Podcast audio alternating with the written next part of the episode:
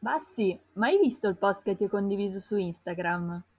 Sì, ehm, dici quello tipo con la rappresentazione su un palazzo che sembra un buco vero. Sì, sì, proprio quello lì. L'ho visto sulle storie di Giulia Valentina, allora ho pensato di mandartelo. Mati, perché non hai passato il post anche a me? Cos'è? Lo mandi solo a Bassi adesso? Ah, comunque parlate della ferita su Palazzo Strozzi. Non so, vi va di parlarne?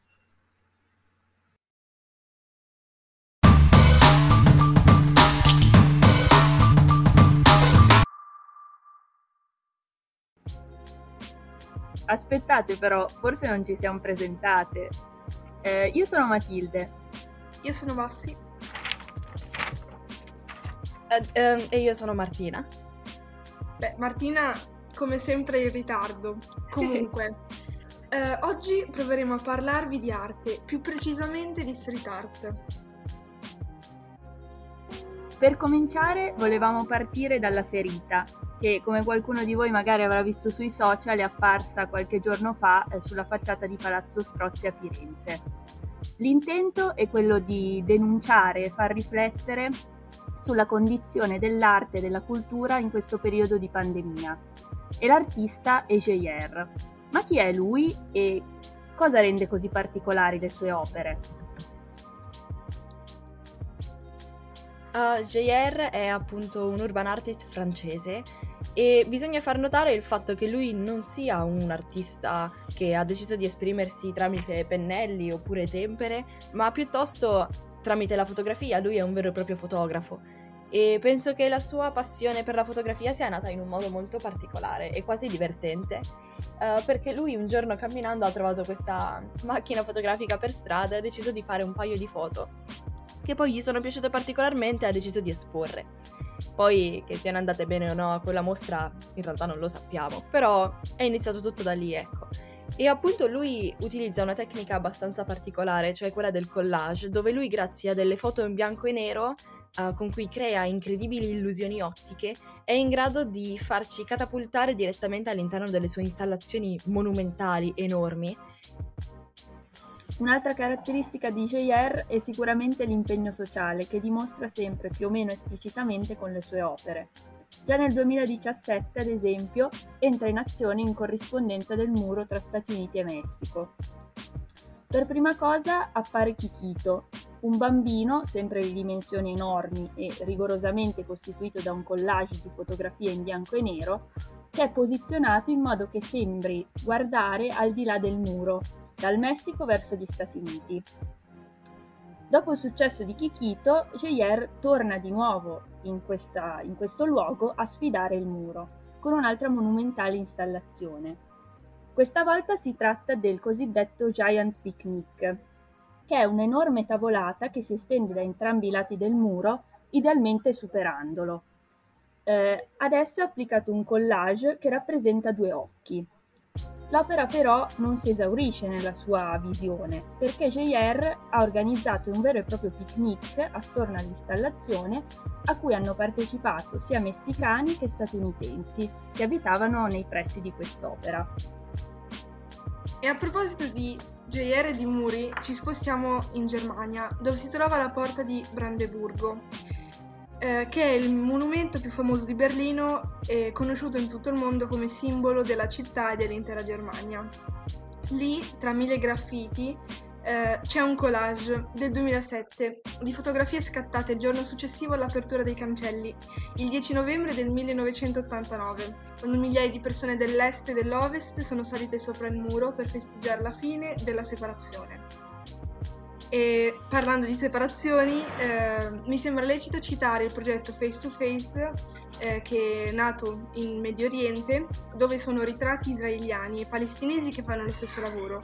Spiegandomi meglio, ehm, i loro volti sono affiancati, stampati in formato gigante e appesi sui, da- sui due lati del confine e sono una dichiarazione di speranza nella soluzione del conflitto, che ormai va avanti da molti anni. Che poi um, mi sembra correttissimo citare anche Bansky a questo punto, spero lo conosciate, um, che ha trasformato la striscia di Gaza in una vera e propria pi- prigione a cielo aperto. E um, diciamo che tramite degli inserimenti fotografici è riuscito a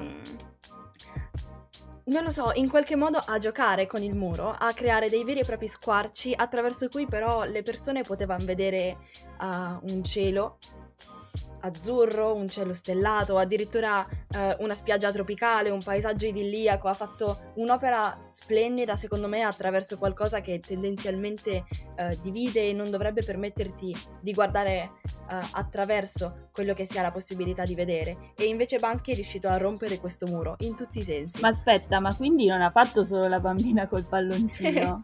no, anzi, in realtà Bansky è uno dei massimi esponenti della street art parlandone. Uh, I suoi murales hanno secondo me, una forza incredibile e colpiscono sempre dritti al segno. Uh, non si sa molto in realtà della sua identità, però sappiamo che i primi graffiti comparsero uh, a Bristol, in Inghilterra, e sin da, tu- da, sin da subito si è fatto um, riconoscere grazie all'utilizzo particolare che faceva degli stencils, ad esempio, e uh, delle, dell'utilizzo delle bombolette. Um, diciamo che gli permette di riprodurre un disegno in serie um, e nel modo più economico possibile, visto che tendenzialmente lui disegnava e esprimeva queste sue opinioni su muri dove non c'era possibilità in realtà di disegnare, venivano considerati soltanto um, dei disegnini che imbrattavano il muro. E ha sempre portato questi forti, forti messaggi riguardo etica, cultura e politica. Aspetta, però, riflettendo su, su, quello che dicevi prima di Bansky in Medio Oriente, mi viene in mente una sua opera, che è il Flower Thrower, quello che rappresenta praticamente un manifestante che al posto di lanciare una molotov lancia un mazzo di fiori. Ma si trova anche quello in, eh, vicino al muro della striscia di Gaza? Bassi, forse tu ne sai qualcosa. Eh no, è, è qua che ti sbagli.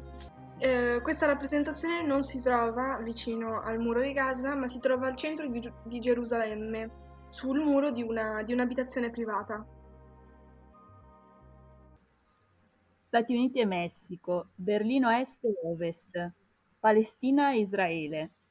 Tutti territori che, seppur confinanti, come abbiamo visto, sono separati da profonde tensioni. Qui spontaneamente arriva la street art, che sui muri trova il suo principale mezzo di espressione, ma che in questo caso si carica di un ulteriore significato.